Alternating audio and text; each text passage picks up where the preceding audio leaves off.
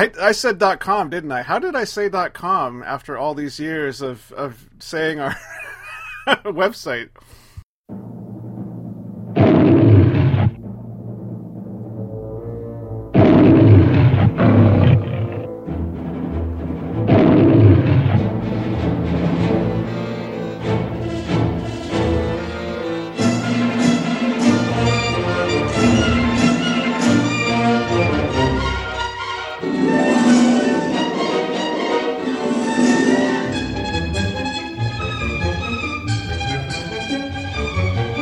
Well, that was the opening music to North by Northwest, and this is part two of our epic review slash going through the movie and talking about it scene by scene. We'll probably end up talking about the movie for longer than the movie goes on at this rate. And uh, you're listening to Classic Movie Reviews, and you can find us on the internet at w w w dot classic movie reviews dot net. And in Facebook, if you search for classic movie reviews dot net, you'll find us there. And in Apple Podcasts and in iTunes, just search for Classic Movie Reviews. And I'm Matt Johnson, coming to you from cold but sunny North Bend. And uh, I'm Bob Johnson here in Los Angeles, welcoming you all back to Classic Movie Reviews. I was just looking at the time, uh, running time of this movie. It was two hours and sixteen minutes. So we're close to being able to break the record of being longer than the movie. Well, yeah, because I think, yeah, I don't think we have to talk for that much longer to, to do that. So this is part two, and uh, our hero, Roger O. Thornhill, has, has uh, gotten on the train. And as you mentioned, he's uh, hiding in the men's toilet. Oh, I guess it's the generic toilet. I'm not sure about that. It just says toilet. It just says toilet. Toilet. All right. Toilet. And uh, off we go for part two. Yep. So, yeah, he's basically on the train trying to hide out from the conductors that are checking tickets. And he uh, gets by them, and he's headed down the hallway. This is where he uh, runs into our other hero, Eve Kendall. Eve Kendall, yeah. And she has arranged it so that he will be seated with her at the table in the dining car. And this is a great scene where oh, they have some really wonderful dialogue back and forth.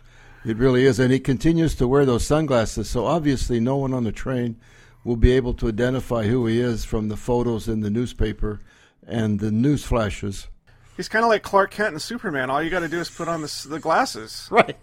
and, and, a, and a really nifty suit.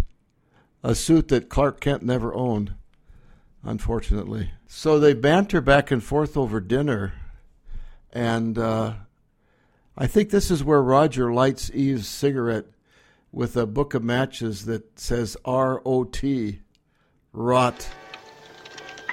And Eve asks him, what does the O stand for? And he said, that's my trademark, rot. Roger O. Thornhill. What does the O stand for? Nothing. So it would be rot. uh, you know, there's a lot of humor in this movie, which also uh, plays out in a lot of other movies that came after this, like The Pink Panther and on and on and on, where there's drama, mystery, intrigue, and uh, sleight of hand humor. Yeah, there were some scenes where I was just laughing out loud. There's some good belly laughs, but a lot of it is very subtle, and a lot of it is like innuendo. Yes, oh, in this, in this, especially in this scene where they're they're kind of uh, flirting with each other pretty hard. Yeah, I'm trying to find a. Uh, I was reading where they had to change one of the lines that she speaks at dinner because it was thought to be too too. Uh, oh, here it is. They redubbed it. Uh, one of Eva Marie Saint's lines in the dining car seduction scene was redubbed. She originally said, and I quote, "I never made love on an empty stomach."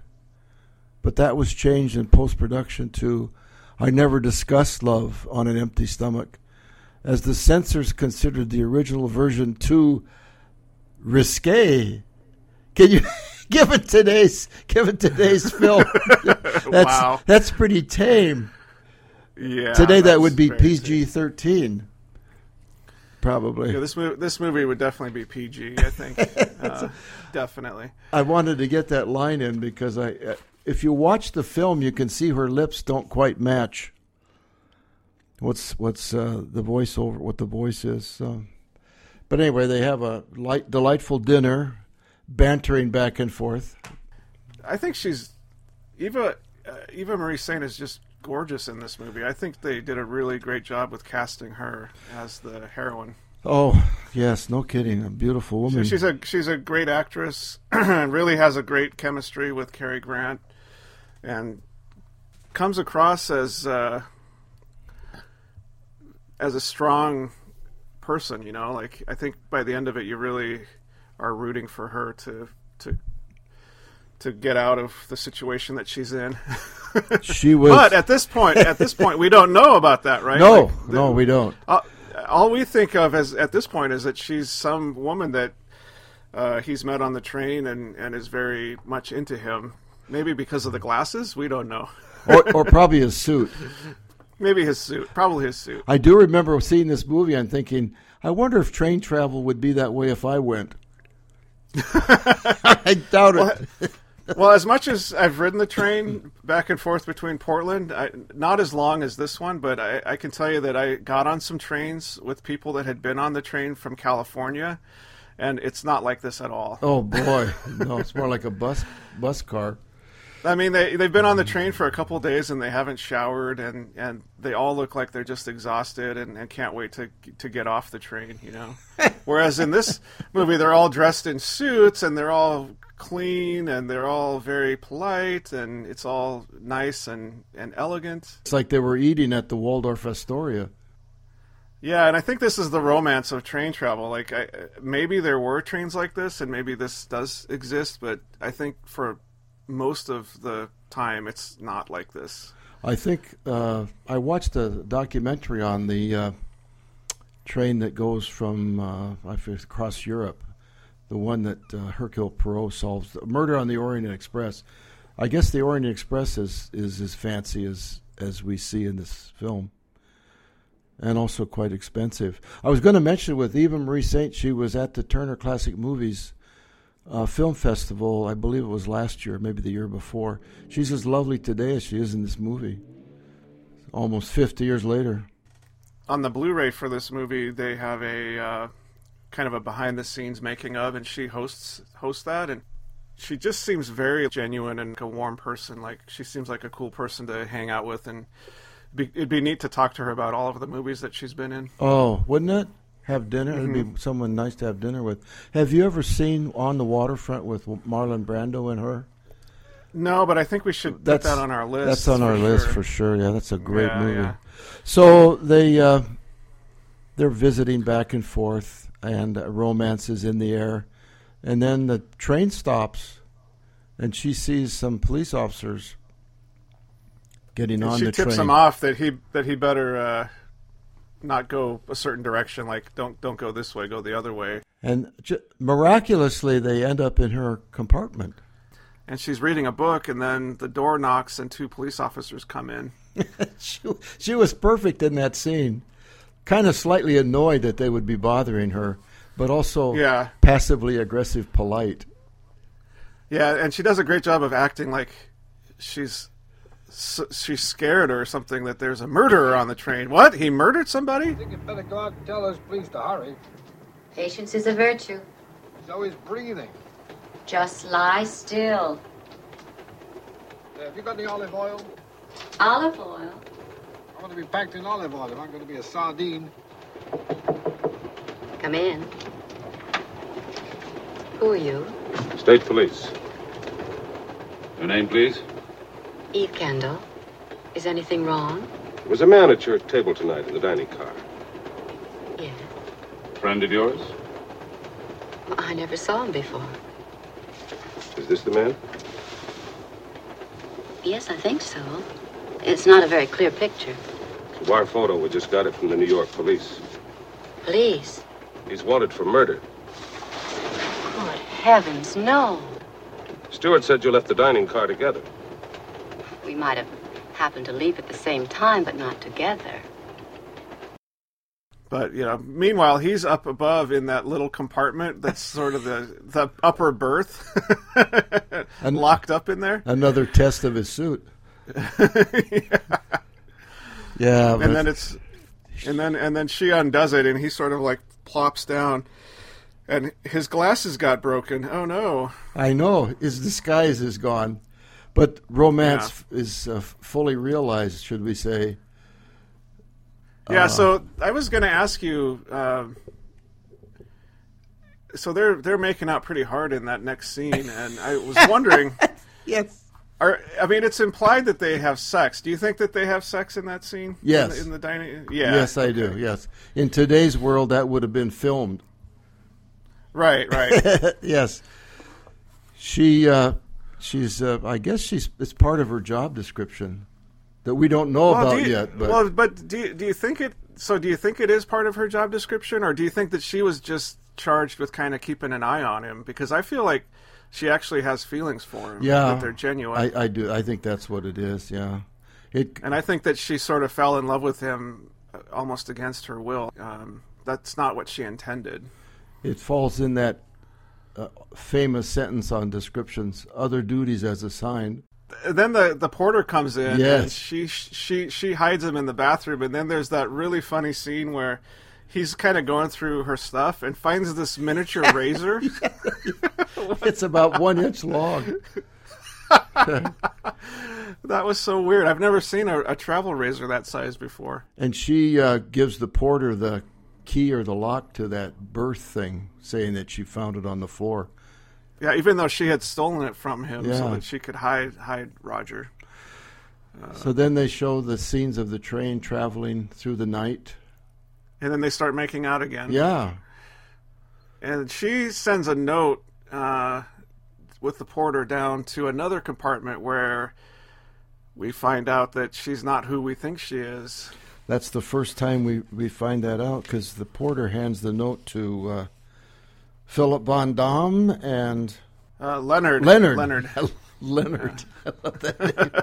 Just Leonard. There's no. It's just Leonard. Although that's not as good a name as Valerian. No. I love that. True. That sounds like something out of Star Trek.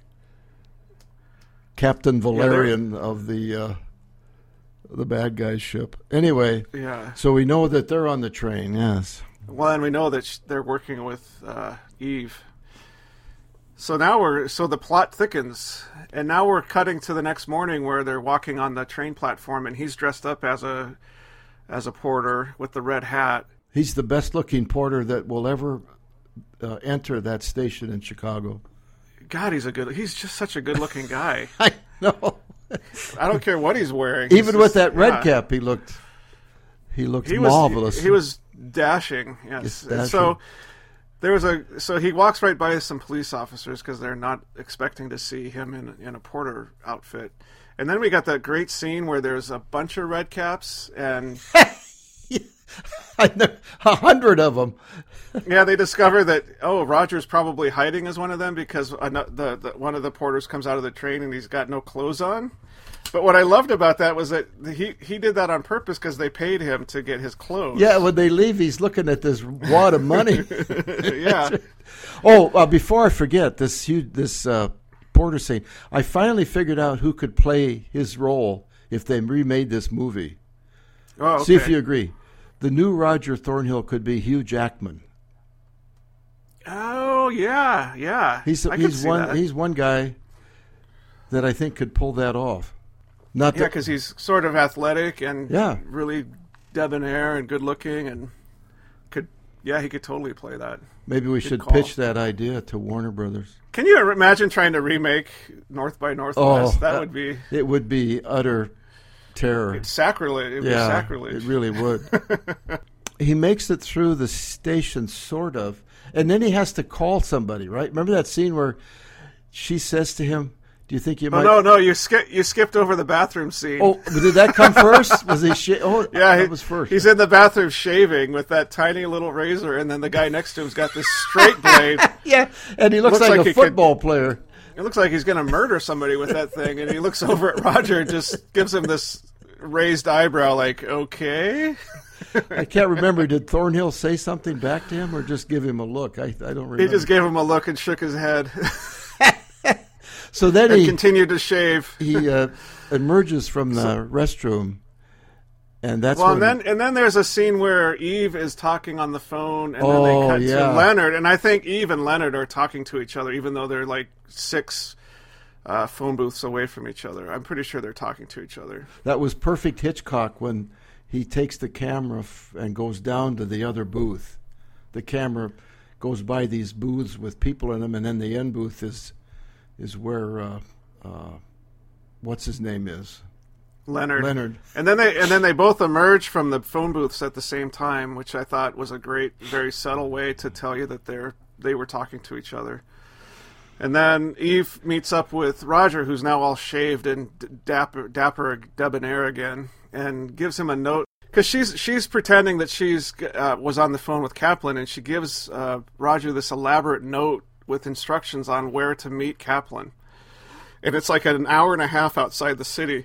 some some highway in Indiana or southern Illinois. Yeah, I was like, and I was thinking to myself, like, if I were Roger, I'd be like, this is really weird. Like, I need to drive, I need to go on a bus for an hour and a half outside the city to meet this guy who's supposedly at a hotel in the city. But okay. He gets off the bus. Again, the suit looks perfectly pressed and it's like there's nothing around but cornfields, and, and they look God, I love, like they're ready to die. I know that I, I know that I'm going to be saying this along with about a thousand other reviewers, but I love this scene with the crop duster so much. Oh, well, you know, the whole movie is a, is about a dozen set pieces like that. This yeah, there's is, the there's there there the opening shot for this set piece is this road that just seems to fade off into infinity. And the bus sort of like pulls up, and they just stay on that shot of the bus coming out of the horizon line. And it just looks like they're on Mars or something. I know, and it's hot and dusty. And our our hero is standing on one side of the road, and he notices the plane flying off in the distance. And then this old Chevrolet, a pre-World War Two Chevrolet, comes out of the... from behind some corn, I think. Yeah. And stops on the other side of the road, and out steps a local guy. Again, he's in a suit. Everybody's in a suit, yeah. He's got a hat on, a nice uh, Stetson or something like that. But he he's not even mentioned in the credits for the film, I don't think. He was in a lot of movies, but I can't think of his name. So he's standing on one side of the highway, and Roger's on the other side, and Roger finally decides to walk over to visit with him, which is, is odd. I mean, it, he probably thought that was Kaplan. I think he did. Yeah, I think he did, because that's the only dialogue in this scene that goes on for ten minutes, almost ten minutes of scene and, and action, and the only dialogue really is is that interaction with him and the farmer. And then just a couple lines after the plane crashes into the truck. That's it. Yeah, that's amazing. So the farmer does the typical, uh, yep, nope. a, I think I think Roger decides this is not Kaplan. I thought maybe he reminded me of some of our relatives. I have one in particular, but I'll... to protect well, we don't want to name... To protect we don't the innocent. Name, no, yeah, we don't want to name names, but Mister yeah. X. So then comes the bus the other direction, and I'm thinking, man, there's a lot of bus traffic on this stretch of road that goes for for miles without anything. Yeah, and that guy and that, gets on, and so so uh, so Roger's kind of just standing there, and he again notices this plane off in the distance. And the the farmer had mentioned that that's weird. The plane is dusting a crop that there is where there is no crop. Huh. Hot day. Seen worse. Are you supposed to be meeting someone here? Waiting for the bus. Due any minute. Oh. Some of them crop duster pilots get rich. They live long enough. Yeah. Then, uh, then your name isn't Kaplan. Can't say it is, because it ain't. Here she comes, right on time. That's funny. What? That plane's dusting crops where there ain't no crops. Yeah, which right away so would make you suspicious. So that's kind of our hint that, well, that plane is something up. And then we get that iconic shot of the plane coming in from the upper left of the frame, and Roger's sort of in the the right side of the frame, and oh, then yeah. it, and it flies down into the frame, and Roger starts running, and the plane like flies over him, and I, I, I just think that that was so well done. It was it was crazy that they did that with the technology that they had, but I'm pretty sure they did that with a combination of on set, uh, uh, on location filming, and then also with the rear projection. Yeah, uh, when. when it gets closer to him. It's so well done for sixty years ago. I wanted to backtrack for a minute. Remember when he's waiting after the, the guy leaves and those cars are going by? Like mm-hmm. They're going about ninety miles an hour and dust is flying all over. And I laughed because one of the cars that comes by is the latest model, biggest Cadillac that they made in nineteen fifty-nine.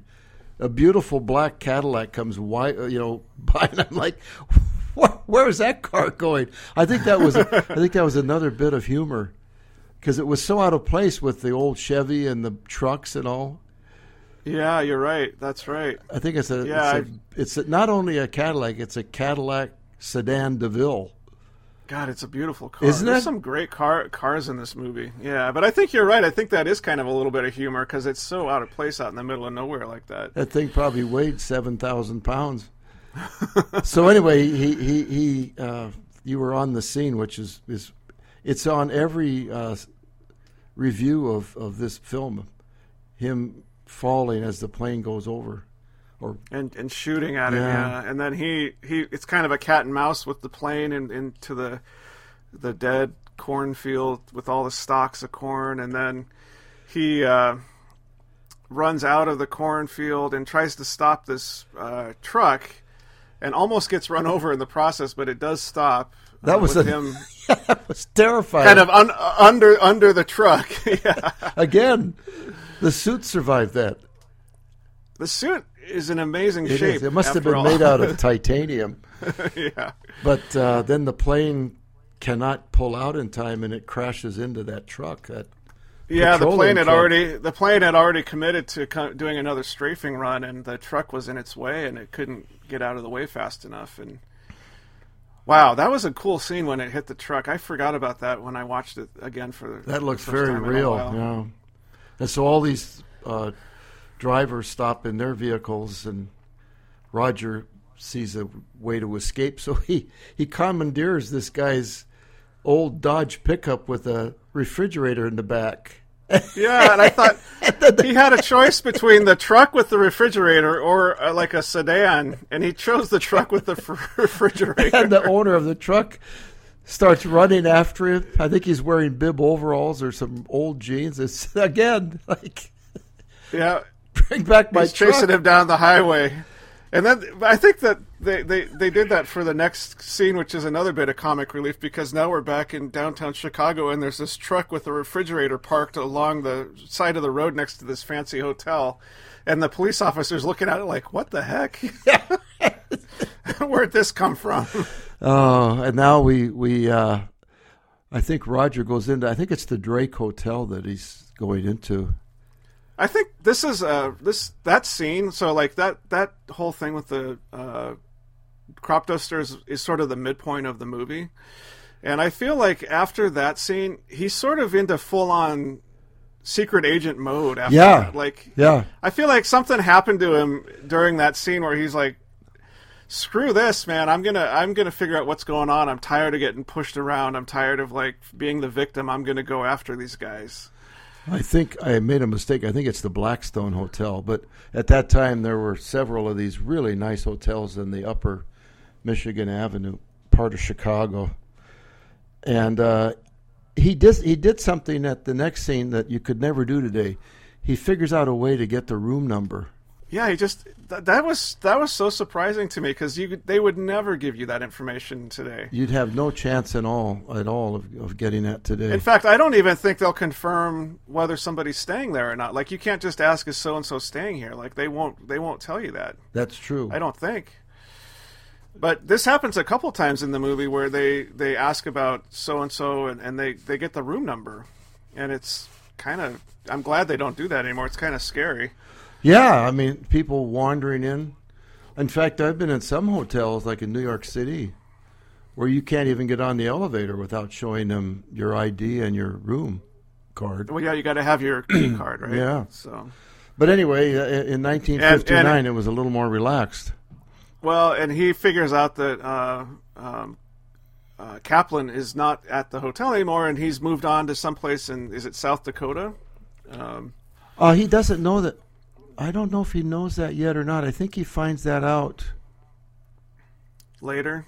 No, wait a but minute. But he knows that he knew he that. Knows that yeah, Cap- he, yeah, he did know that because when he was out at the uh, Townsend Mansion, our uh, villain mentioned that he thought he was going on to uh, South Dakota.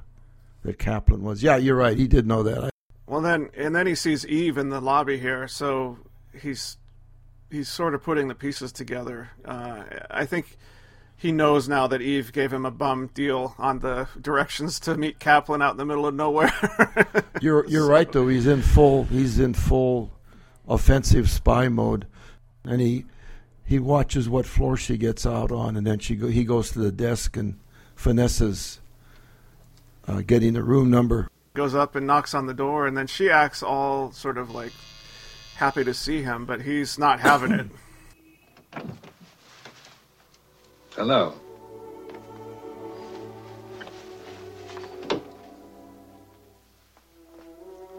Surprised?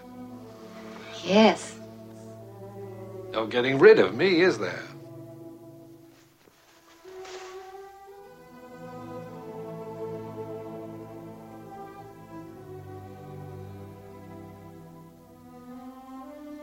I could use a drink. Have some scotch. With water, no ice.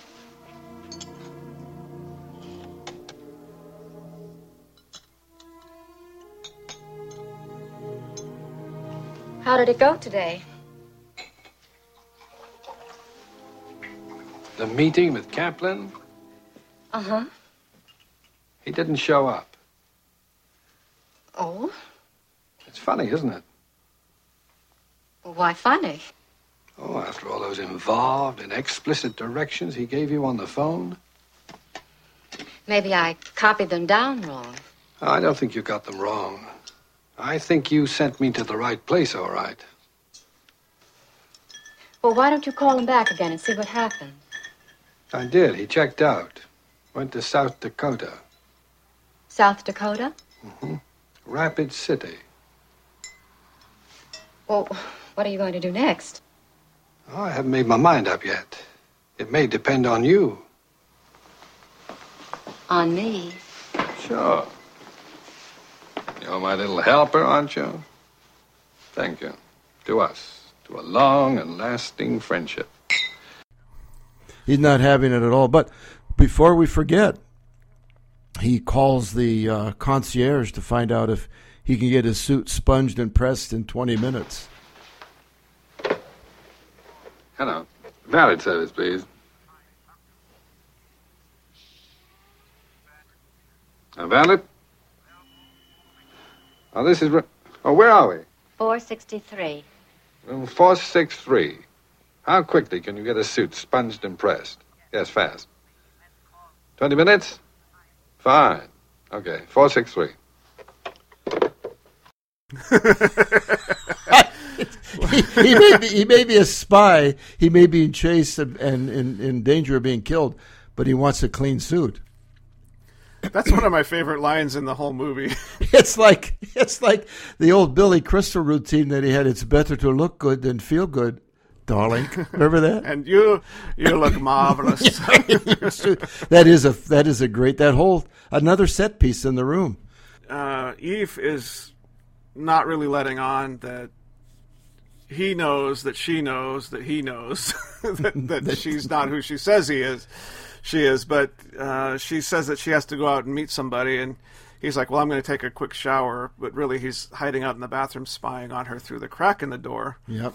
And she he she had written down a, a address on a notepad next to the phone, and he did that classic spy. I know, how many times tec- have we seen that in a film?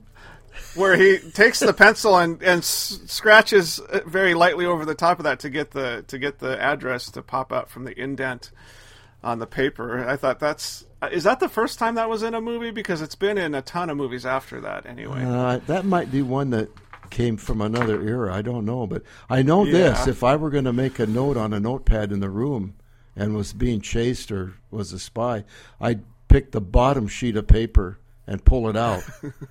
Right. It's too, it's too obvious. Even two bozos like us got that figured out. So he, from all the movies we've watched. So he knows that she's at a antique art auction somewhere, probably not far from the hotel. I think I think he, he yeah, he figures that out. She leaves, and then I think what he does is he actually does take a shower and wait for his suit to get pressed, and so he can get, get cleaned up and look look good again. It did bother me that he didn't get a clean shirt. Yeah, that bothered me too. I, I thought his shirt was probably pretty gross by that time. I would think so, but maybe... He, minor, minor detail. Maybe he just took a shower with it on or something. Who knows? Or maybe he ordered a new shirt. Maybe they have shirts there, and they just bring me a new shirt. Yeah. That's probably what he did. That I'm more comfortable with that. Yeah. So he shows up so at we, the art dealer. So then we cut to the scene in the art deal in the auction, and I thought this was so creepy the way that they opened this, where um, Vandamm has his hand on, on the back of. Yes, her neck. Yeah. Oh my gosh, that was such a well done shot, because you can just feel the menace and the control, yeah. and like how uncomfortable she is at the same time altogether. I think that's also an indication that he's kind of suspicious that she may not be who she says she is, because I would think by now he would have learned that uh, the uh, crop duster plane had crashed, and right. that and that uh, Roger had gotten away. So I think he's a little suspicious. And then Leonard always looks suspicious of her. Well, yeah, I think he is suspicious yeah. of her the whole through the whole movie. He's lurking in the background, you know. And then we get some great dialogue here where uh, Roger comes in, and he's. He's, again, he's in, like, spy mode. He's he's going to not take their crap, and he's not going to be the victim. nine hundred is bid. Now who'll say one thousand? one thousand, thank you. one thousand at one thousand, say eleven hundred. Can I hear eleven hundred? Selling at one thousand. The three one, of you together.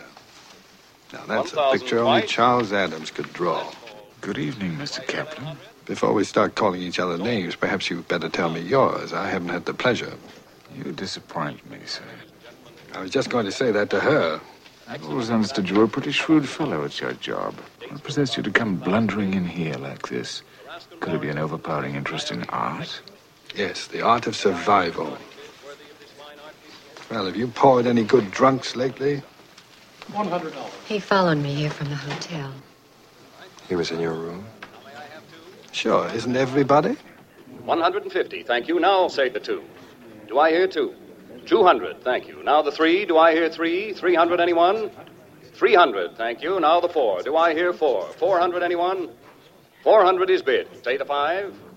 I have four hundred. I have four hundred. Do I, I didn't realize you were an art collector. I thought you just collected corpses. Do I hear five? five hundred. five hundred, thank you. I'll bet you pay plenty for this little piece of sculpture. Now the seven. seven hundred. She's worth every dollar of it. Take it from me. Now, she puts her heart into her work. In fact, her whole body. Sold then to Mister Vandamm at seven hundred. Number one hundred six for your pleasure is the... Oh, Mister Vandamm. Has anyone ever told you that you overplay your various roles rather severely, Mister Kaplan? First, you're the outraged Madison Avenue man who claims he's been mistaken for someone else. Then you play the fugitive from justice, supposedly trying to clear his name of a crime he knows he didn't commit. Now you play the peevish lover stung by jealousy and betrayal. Seems to me you fellows could stand a little less training from the F B I, a little more from the actor's studio. Apparently the only performance that'll satisfy you is when I play dead. In your very next role, you'll be quite convincing, I assure you. and he says some really hurtful things to Eve, or about Eve, behind, but kind of behind yeah. her back, uh, and and she's she's tearing up. So I think that's an indication that she really does have feelings for him. But he, he's really upset, and, and I think all he's doing is making it harder for her, because now Vandamm is like, what's going on here? Oh, he's totally making it harder for her, and that kind of plays into yeah. what happens later when when the uh, F, the, the professor, professor kind of recruits him officially. Who, who we find out in, in a little bit later in this scene, the professor is at the same auction. Right, right. So they're all here together, which is another trope in, in spy movies where, like, they all get together in like a certain location, and but no, you know, they're sort of like not everybody's aware that they're all there. I think that's been done a it's, lot. I think I've seen that in James Bond's movies and other ones as well, many mm-hmm. times. It, it, wasn't that funny when uh, when uh, Roger starts bidding on some of the auction items? yeah. It was like it was like he was a nut job. I've always wondered like what tried... would happen if somebody did that in an auction, and I think this is a pretty accurate oh. representation of what that would be like. It's so awkward and uncomfortable. I, sk- I, I skipped ahead a little bit. He's doing that because Valerian is lurking in the hallway, so he can't. Roger can't leave the auction for fear of being killed by Valerian. Yeah. So he starts in with nut job behaviors to try to get uh, arrested so he can get out of there with the police. Exactly. So he's got to try to make a scene. And uh, actually the other henchman Licht was the, I think he was the one flying the plane. So he's dead now. Oh, he's, he's yeah. gone. Okay. So it's yeah, just, just Valerian is there and Leonard, uh, which is certainly menacing enough. Uh, And I felt sorry for the poor auctioneer. Yeah, he's just... He was, and he says he something like, would you please just get into the spirit of the proceedings? And then he has his uh, assistant call the police, which is what Roger was after. I was trying to see if I could remember to find that name of the auctioneer. He made a million movies. Oh, yeah, movies. He looks super familiar to me. Les Tremayne. Les Tremayne, yeah, Les Tremayne. He's made a lot of those uh, science fiction movies that we like to watch. He's in a lot of oh, those. Oh, yeah, that's right. Yep. Uh, but I was wondering uh, why Leonard was... He, w- he was almost like he was part of the auction house because he went behind the curtain and then he was standing up there with the auctioneer. Yeah. And I and I wonder if he wasn't in with the auction house somehow because that, that was part of their uh, ring of spies. That could be because that's where that that's where that artifact was that they were trying to retrieve. So I bet he was in cahoots. And we never really figure out, are, are these the Russians or like who are these people that he's working for? But I, I, I'm assuming that they're the Russians.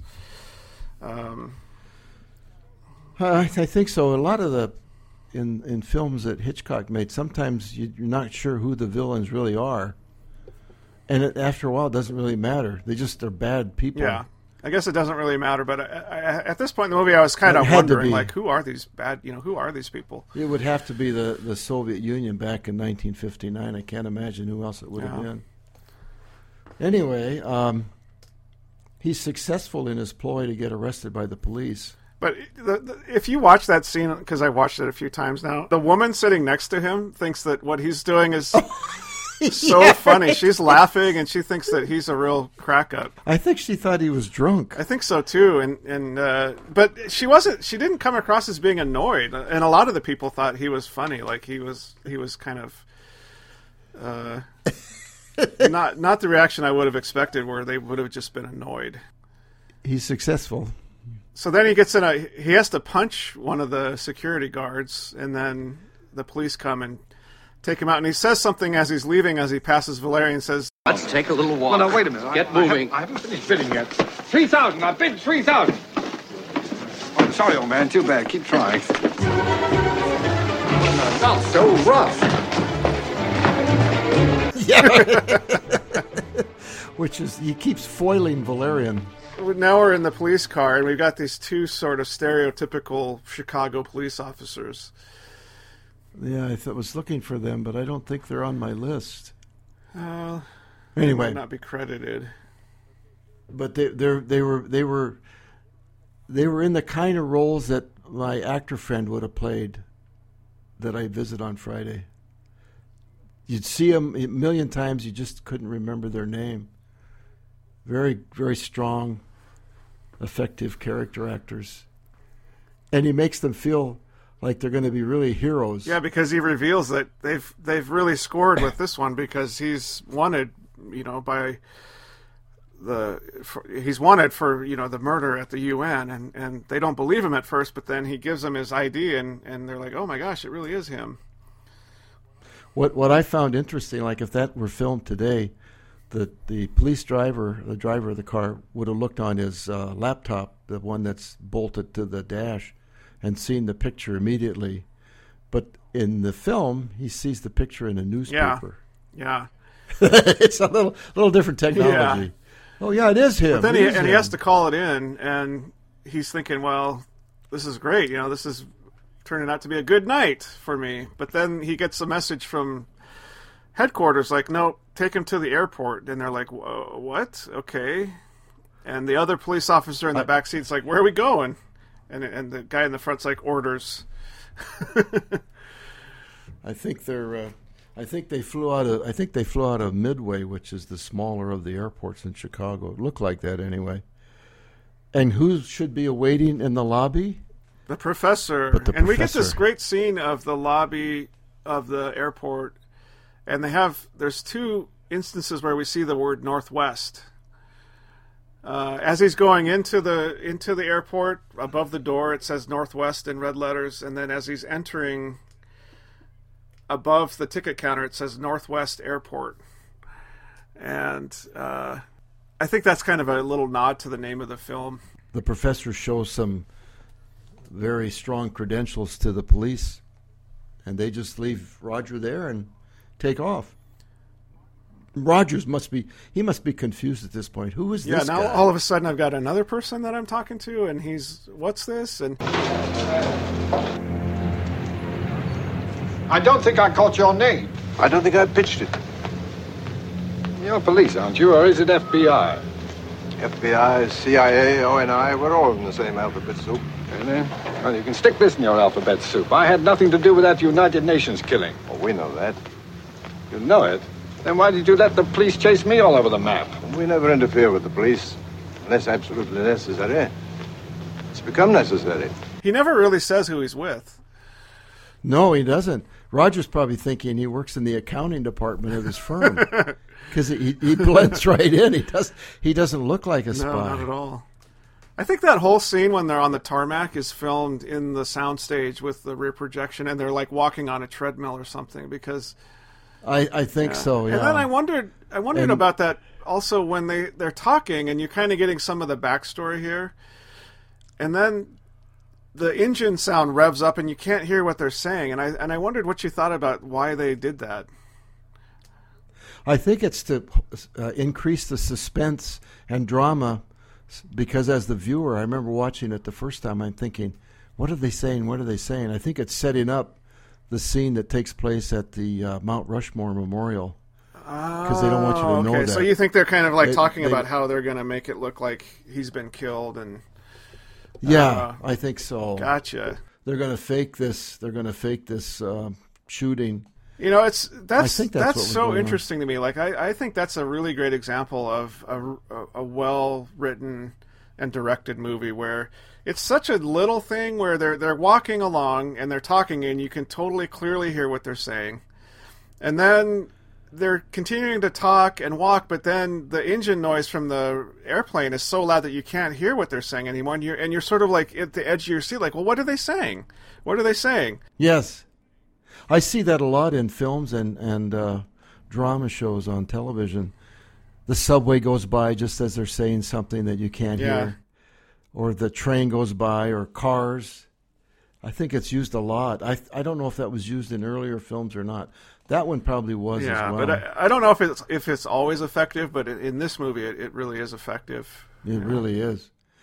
And then we're on location, because uh, at Mount Rushmore, that the opening scenes there, that really is Mount Rushmore, and then they kind of go back and forth from the soundstage to the real place. Yeah, they've got some great... Uh, exterior shots of the visitor center, and And there's yeah. some cutting back and forth. You can tell some of it is rear projection, and some of it's on on uh, the sound stage, and some of it's on location. But what's cool about it is, is it's not jarring. It it all just it just seamlessly no. blends together, and you feel like you're at Mount Rushmore. When I watched it when it came out, I I would have probably not paid attention to that, because I was wondering what was going to happen when this gets set up in the cafeteria. Yeah, you wonder why he's... They're all yeah, there. You wonder why he walks into the cafeteria by himself and the professor sort of goes off in a different direction. And then he goes and gets a cup but, of coffee and sits down, and it's kind of like, what is going on here? There's Vandamm and Eve and Leonard, and the professor is lurking somewhere in the shadows because he, he he's there. I don't know that we see him. He's off the frame, but you know that he's he's he's nearby anyway. Makes me wonder how many other people in that crowd were secret agents when when supposedly Eve shoots Roger. Good afternoon, Mister Captain. Not her.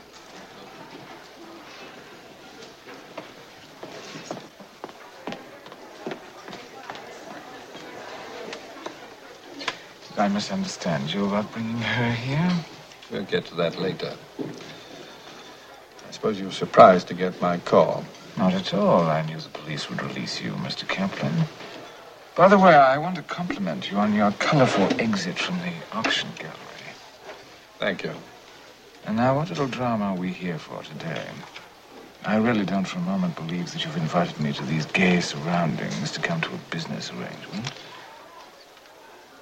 Suppose I tell you, I not only know the exact time you're leaving the country tonight, but the latitude and longitude of your rendezvous and your ultimate destination. You wouldn't care to carry my bags for me, would you? Perhaps you'd be interested in the price just the same. The price? For doing nothing to stop you. How much did you have in mind? I want the girl. I want the girl to get what's coming to her. You turn her over to me and I'll see there's enough pinned on her to keep her uncomfortable for the rest of her life. You do that, and I'll look the other way tonight. She really did get under your skin, didn't she? We're not talking about my skin. We're talking about yours. I'm offering you a chance to save it. To exchange it? Put it any way you like. I'm curious, Mister Kaplan. What made you arrive at the deduction that my feelings for Miss Kendall might have deteriorated to the point where I would trade her in for a little peace of mind? I don't deduce. I observe. Philip, if you don't mind, I'm going back to the house now.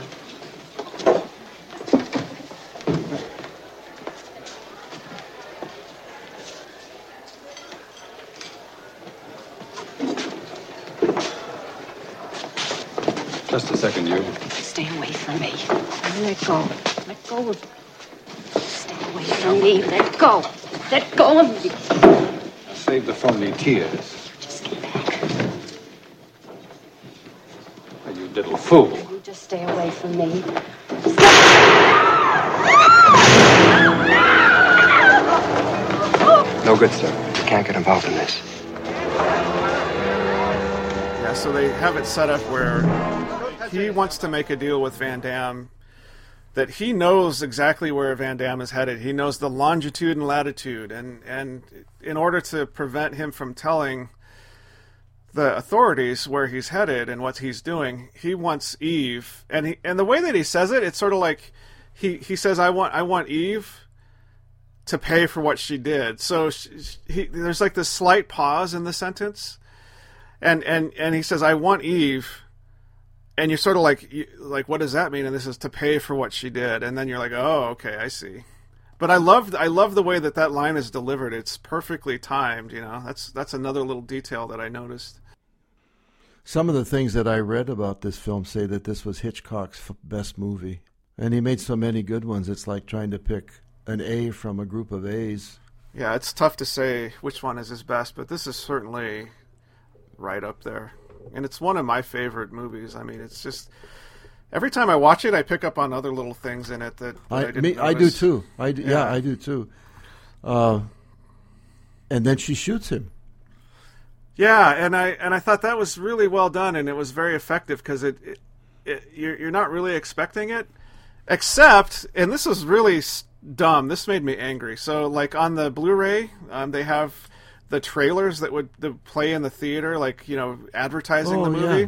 Yeah. And they totally give that scene away. They totally give the scene away where she shoots him in the trailer. So you know going in, if you've seen the trailer to the movie, you know exactly what's going to happen right here. I thought, well, you just spoiled one of the biggest shocks of the oh, film. That's a bummer. Yeah. I would have been wow. would have been upset if I had been alive in that time watching it in the theater, but whatever. I mean, now trailers kind of give you the entire movie in two minutes, and it's like, well, I've just seen the whole movie. Why even bother going? You know. But it's it's at such a fast frame that I, it's like, what was that they just said?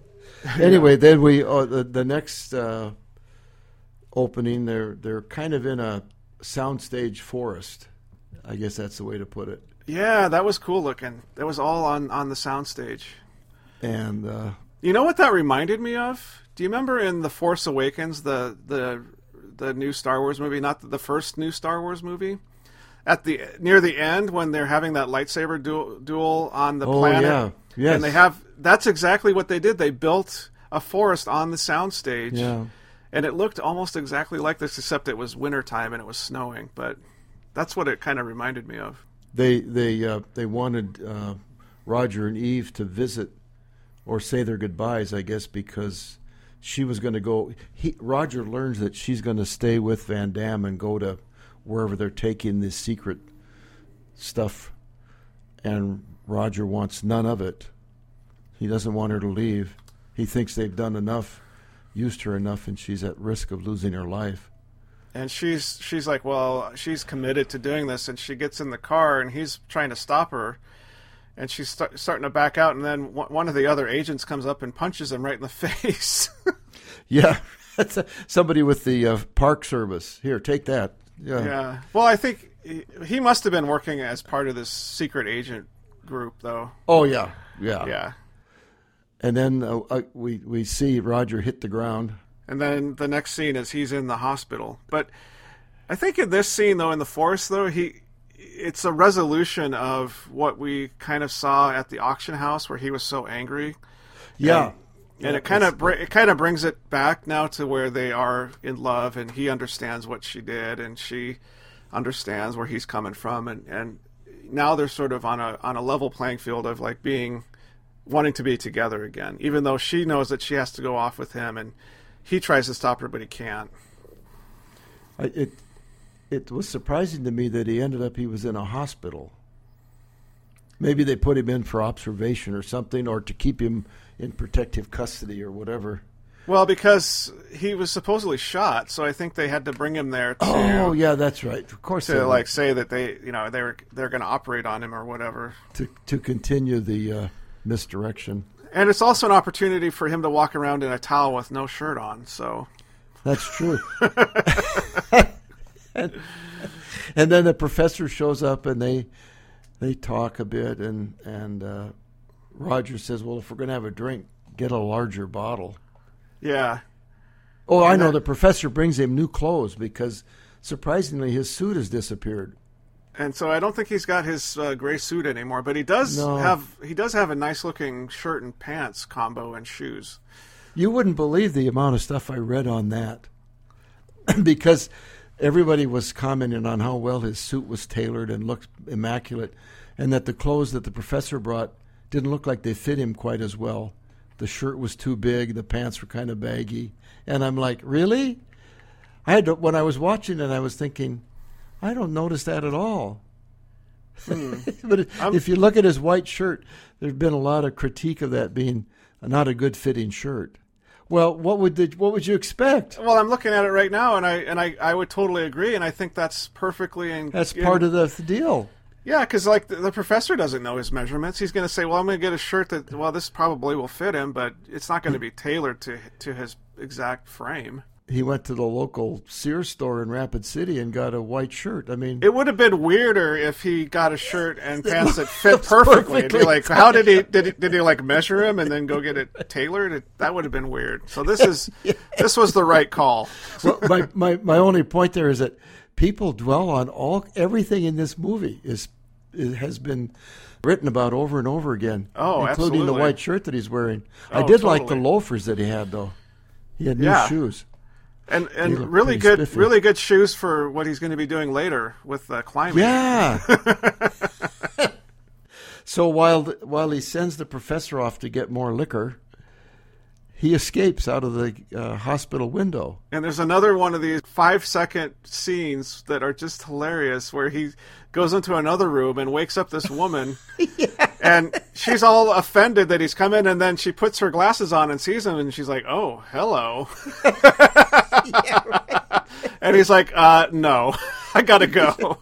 You don't look at, li- at all like the spy that usually comes through here. That's, I forgot about that. That's been in several movies. Oh, man. It's just little things like that. Like, that's uh, totally unnecessary. Like, that, that doesn't advance the plot. It doesn't really – I mean, he could have just – escaped the room, and then he could have gone out to the house. But it's just, that's what I love about Hitchcock. How many times have we seen that kind of a scene in a James Bond film, one of the twenty-five plus films? Pretty much, pretty much seems like every, every single, film. every one, yeah. So he he takes a cab. I, I don't remember now. How did he know the address of Van Damme's beautiful home in the hills? I think they were talking about it earlier, how Van Damme has a compound out there, and I bet that he was able to figure out either just by telling the cabbie, you know, I'm, I need to go to this Van Damme's compound, or maybe he got the address from somebody along the way. But that made sense to me that he would know where it was. I was reading where uh, Hitchcock wanted a home that looked like it had been built art and designed by Frank Lloyd Wright. And so they, that was not a real house. That was uh, done in the studio. It was a beautiful looking home. Yeah, because when I first watched it, I thought, boy, that looks like a Frank Lloyd Wright uh, house, yeah. but it, it wasn't. It was sort of a, a, a wannabe. I thought they did a good job making it look like that style, though. He gets out of the cab, and, and uh, how does he get through the gate? Actually, the gate was open. How convenient. It was just open, yeah, because we he comes out of the cab, and then he gets this really great shot of the house all lit up on the hill, and then he walks up the hill kind of stealthily, and then underneath the cantilever. And yeah. there's this great shot, which is a combination of, I think, matte painting and some on-set stuff, of these giant iron support beams, and they're sort of like this angle going out of the frame. And I thought that was just a really cool-looking scene of him underneath that cantilever. And the guy, I mean, at this, I don't know what age, I don't know what his age was when he made this film, but he's in marvelous shape. I mean, he doesn't look like he has two percent body fat. Oh, you mean uh, Cary Grant? Uh, Cary Grant, yeah, when he's climbing around that house, trying to get Eve's attention. He was in really good shape. He was born. Oh, in ni- yeah. He was born in nineteen oh four, so nineteen fifty. So he'd been fifty-five years old. Yeah, that's yeah. He's in great shape. Yeah, the Jack LaLanne of film. And actually, uh, he looked like he was in good shape through his whole life. I, he must have taken pretty good care I of himself. I think so, yeah. Even when he was in his seventies. Yeah. Did That's you read that he went on a, a tour in in the later years of his life around the country, and it was a conversation with Cary Grant is what it was called?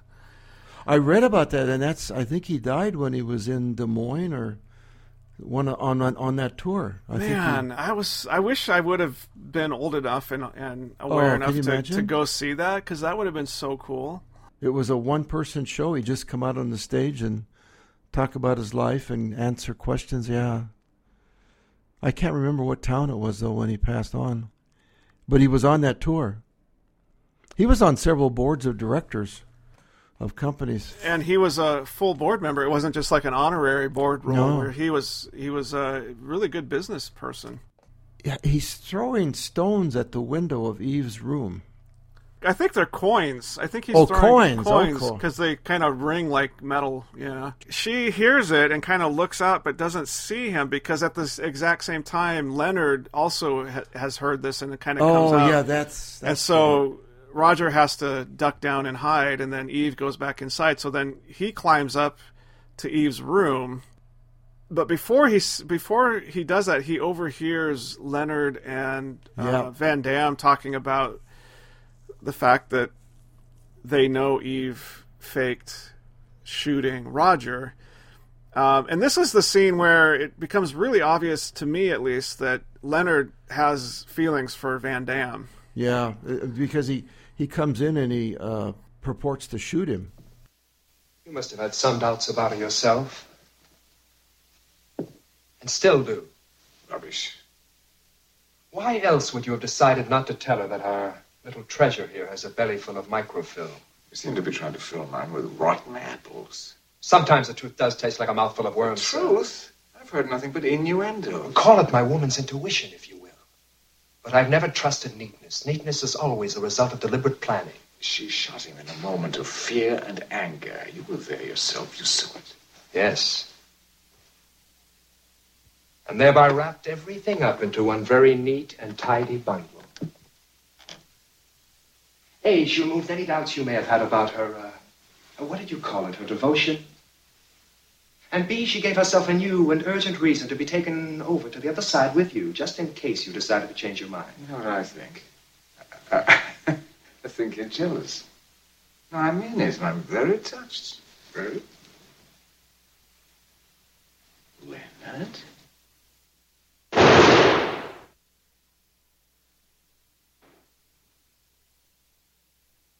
The gun she shot Kaplan with. I found it in her luggage. It's an old Gestapo trick. Shoot one of your own people to show that you're not one of them. They've just freshened it up a bit with blank cartridges. And he says, my woman's intuition tells me. And that yeah. was, again, that, that little that little nod to the fact that he was playing a gay man in the movie. And Vandamm is so upset he slugs him. Yeah, I think I couldn't tell if he was upset that... that he was pretending to shoot him, or he was upset that he revealed that Eve was a traitor to him, or maybe both. Probably both. Probably both. Probably both. But that is a that a well that's a well played scene. Mm-hmm. Now, there, the, another thing I read here is that they're talking about the plane and how the plane is coming in. Yep. A certain way that it's going to be landing in ten minutes. And it's exactly, and I timed it when I looked at it, it's exactly ten minutes before, when they say that, to when the plane lands. Just a little, like a little bit of neat editing there about oh, making nice. that making that match up. Yeah. Nice. Eve hears the shot, and then she comes downstairs, right? Yeah, and she says, well, what was that? Did, was that? did you hear that? And they're both like, wow, we were wondering what that was, too. And, yeah. and Leonard's like in the couch uh, sitting because he got punched, and he's pl- kind of playing it off like, no, I'm fine. Everything, everything's fine.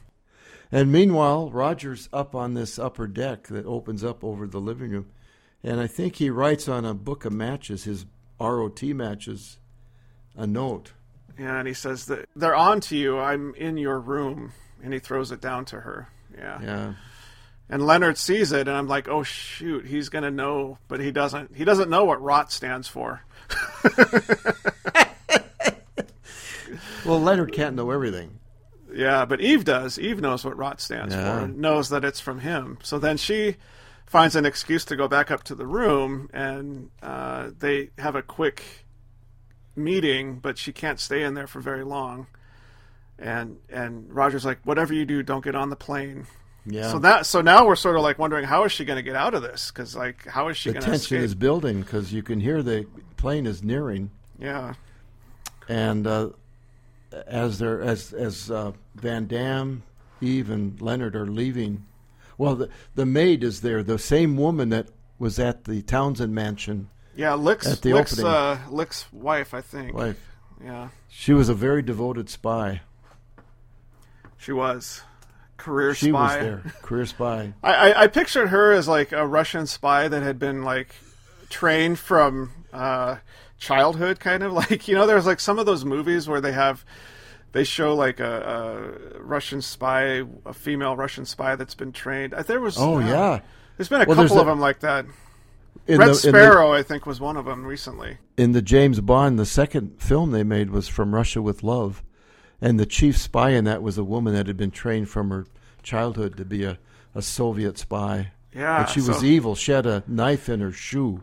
Yeah, so that's kind of how I pictured that's, this woman. Yeah, you don't want to mess with her. Don't tell her that the uh, dusting wasn't done well. She off you. But uh, they're leaving the home, the, home, he, the house. He, yeah, so Leonard, Vandamm, and Eve leave to go out to the plane, and then... She catches a glimpse of Roger through a through a uh, not a mirror, but some kind of reflector. Uh, television. She's, television. She sees, yeah. she sees him reflected in the television, which I he, thought was really well done. Where he's upstairs in the television reflection, she sees and catches him and has that gun. Yeah, and it's great because Roger has no idea, and she plays it off as like, okay, I'm not going to let on that I see him. And then Roger comes down the stairs, and there she's standing with the gun. But we don't know that this is the gun with the blanks. Yeah, no, we, we don't. In fact, it's revealed a few seconds later or minutes later that he's held up because it took him forever to realize this is the stupid gun they shot me with. Yeah, and, and meanwhile, we cut to uh, Vandamm, Leonard, and Eve walking down the hill toward the plane, and, and Eve is clearly, clearly uncomfortable and trying to think of a way to get out of this situation. And her chance comes when we hear gunfire at the house, and then uh, Roger runs out of the house and jumps into the car, and Vandamm is sort of thrown off and lets go of her, and then she runs away from him to the car. And Vandamm and, and Leonard are chasing after them, but they're able to escape. And they're driving off in the car, and you're like, yes, they've escaped. Except the gate is locked, and they can't... Now the gate is completely closed. Yeah, they can't get out, so they have to get out of the car, and they start running through the woods. And the music is now just perfectly matched to this part of the film. Well, it's oh, matched man. perfectly throughout the film, but Bernard Herrmann's music... It, This film would be much less without that. Oh, totally. The music is such a huge part of the, the tension and the, the the sort of the anxiousness of, of these scenes. Um, and how how convenient that the Vandamm mansion is right above Mount Rushmore and the four presidents. No, Gilbert on top of the monument. That was I mean, another cool reveal. Like, yes. First of all, I don't think that there is anything up there behind there. The... I think that's probably government land, but yeah. He had connections. Yeah, so they, they're running through the woods, and then all of a sudden, boom, they're right on top of the, the Mount Rushmore monument. What do we do? Climb down. We can't. Here they come. We have no choice. And they look down, and there's the visitor center. It looks like it's two thousand feet below them. And the wind is blowing. And, oh, and, yeah. And the way that they shoot it, it just makes you feel like vertigo, like they're really high up. And there's a couple scenes where they slip, and, and it's like a physical reaction I have is like, oh, God, that must have hurt. Oh, geez, that must have hurt. You know, and it's just the way that they shot that and edited it really builds and builds up the tension.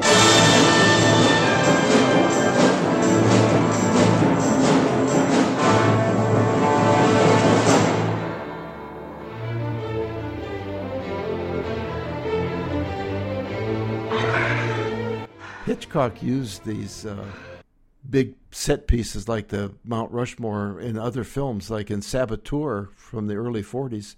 He, the ending takes place on the Statue of Liberty, mm-hmm. completely built within within the studio.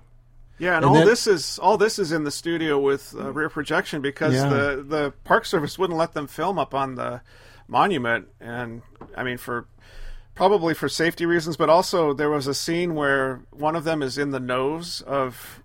Yeah. That, of, I, I was reading about Hitchcock often told journalists of an idea he had about Cary Grant hiding within the hiding from the villains within Abraham Lincoln's nose and being given away when Grant sneezes. Well, and, and the Park that Service didn't a little too cornball. For... Park Service didn't like the fact that they were going to be making fun of the uh, a monument no. like that. So I think that also contributed to them not being able to film up there. Boy, that I don't know how long that, that whole scene is on Mount Rushmore, but it's action packed from beginning to end. Well, let's see here. It starts at about two hours and ten minutes, and it goes until it's about five minutes long. But it, I feel, I swear, it feels like it's only about a minute because it's just going. I everything's know. happening so fast. And he pleads with Leonard not to step on his hands, and yeah, it's funny because he's oh. like, "Please help us, help us!" And and there's a moment where yeah. you think, "Oh, Leonard's going to help him," but but then it switches over to no, Leonard's going to put his foot on his hand. You know, I love that. There's just a very subtle bit of acting there that yep. Martin Landau does. Yeah, that's really great. He's such a good actor.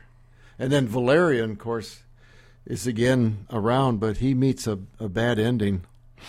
Yeah, there's a there's a great scene where Valerian uh, is around the corner of one of these boulders, and, and Eve screams, and then Valerian jumps onto Roger, and they kind of tussle, and then uh, Valerian is knocked off the edge, and you can see him falling down. And I know that they did that by putting him like on a like almost like a chair and like pushing pulling him away from the camera and then overlaying yeah. that on the, the the screen. So I thought that was well done, though. It gives you a sense of the height that they're at. Man, that that whole ending is is is, is wonderful. And then uh, uh, uh, Leonard gets shot as he's stepping on Grant's Roger's hands. hands. Yeah, and, and there's a great line by uh, Vandamm saying, "Well." Thank you, Sergeant. That wasn't very sporting, using real bullets. yeah. Using real bullets. real bullets. And there's like six people up on top of the monument watching all this.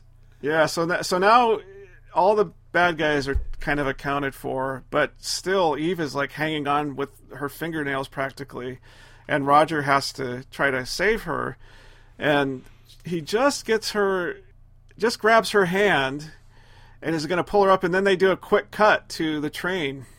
And I thought that was a brilliant cut. Wasn't there. that something? He's pulling her up into the upper berth? Yeah, so the so they don't have to dwell on the fact that he saves her and all sort of the, uh, the things that happen after that. It's just like, yep, he saved her, and now they're going to live happily ever after. was it was it that scene before he pulls her up into the berth? Was that where he reveals that uh, his previous wives thought he had a dull life? Yeah, it's kind of it's it's at the beginning of that scene at Mount Rushmore where he says that why she asks, well, why did your other wives divorce you? And and he says, well, they all said that I lead, lead too much of a dull life or something. I could see him going on to become a master spy. Well, I thought the two they of should, them they should not they shouldn't remake this movie. They should make a sequel to this movie, and it would be kind of like that Mister and Missus Smith movie where they are a yeah. husband and wife spy duo. Yeah. Yep. Gosh, it was such a good movie.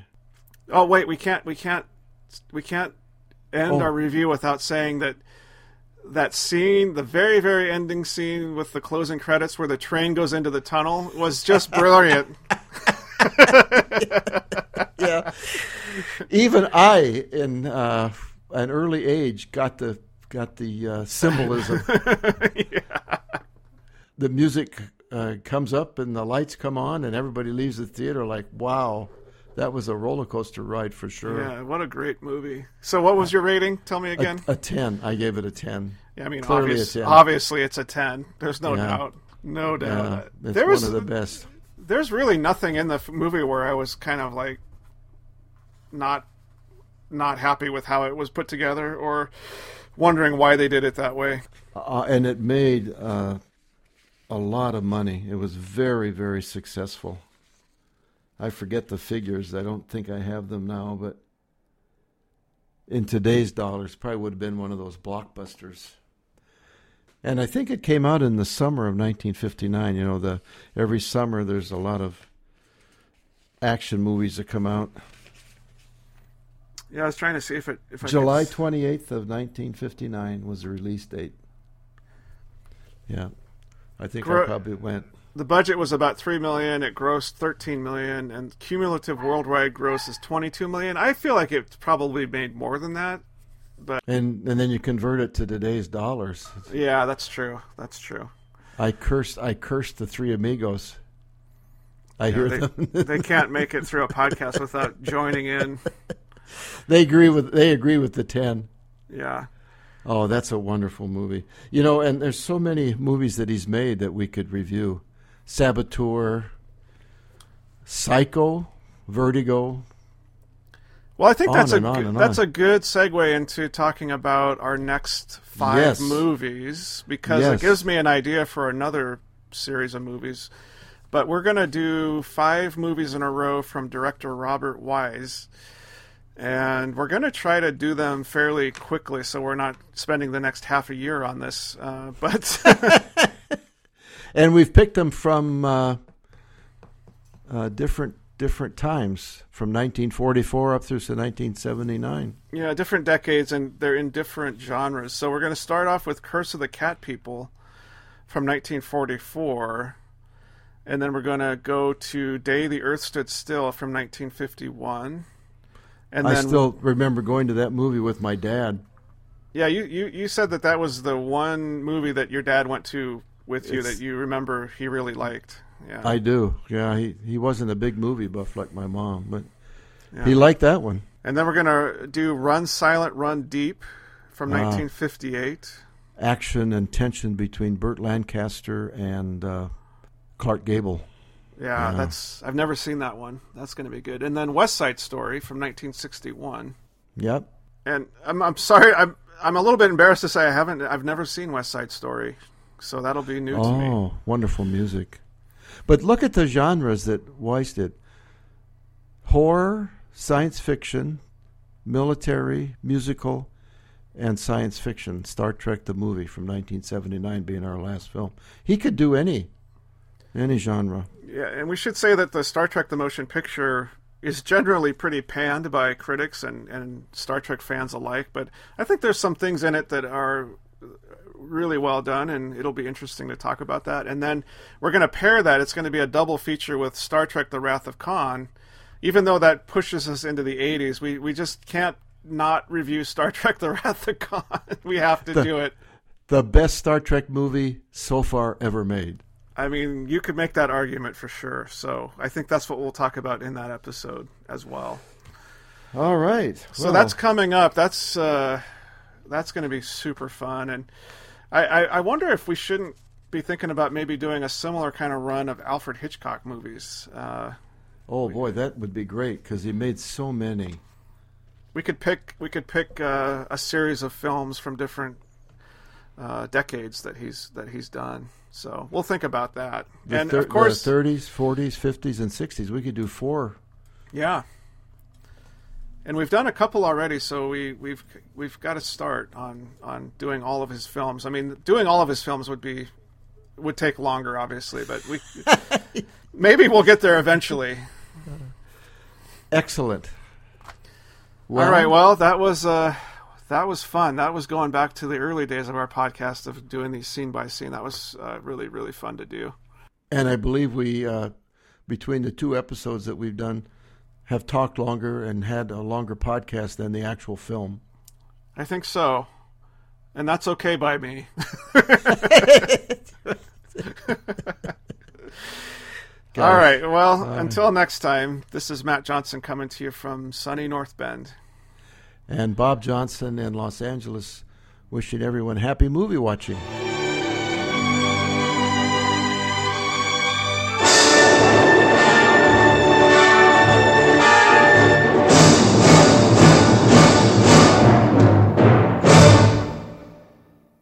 Well, that was the uh, podcast for uh, North by Northwest. But one of the things that Matt and I talked about before we did the podcast was the uh, issue of uh, Cary Grant's suit. So I looked it up, and then we forgot to put it into the podcast. So here goes. From what I found uh, in some really extensive research uh, was that there were sixteen suits made that were identical. The original suit was designed by uh, Arthur Kilgour of French and Stansbury Uh, in Savile Row, London, and that was the original suit. But they realized they, gr- they were going to need more than one. If anybody has seen that film, they would know why.